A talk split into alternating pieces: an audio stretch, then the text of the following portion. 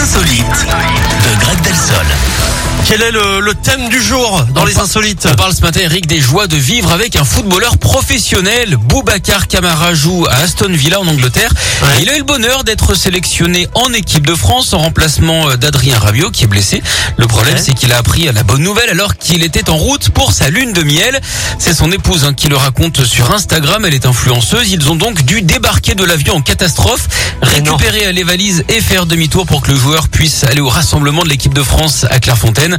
Alors euh, pour euh, la lune de miel, ce n'est que partie remise. D'ailleurs, en parlant de mariage, savez-vous comment on appelle une lune de miel dans un chenil Oh la vache, la question est folle. Une lune de miel dans un chenil, une... euh, ouais, enfin, hein, mais...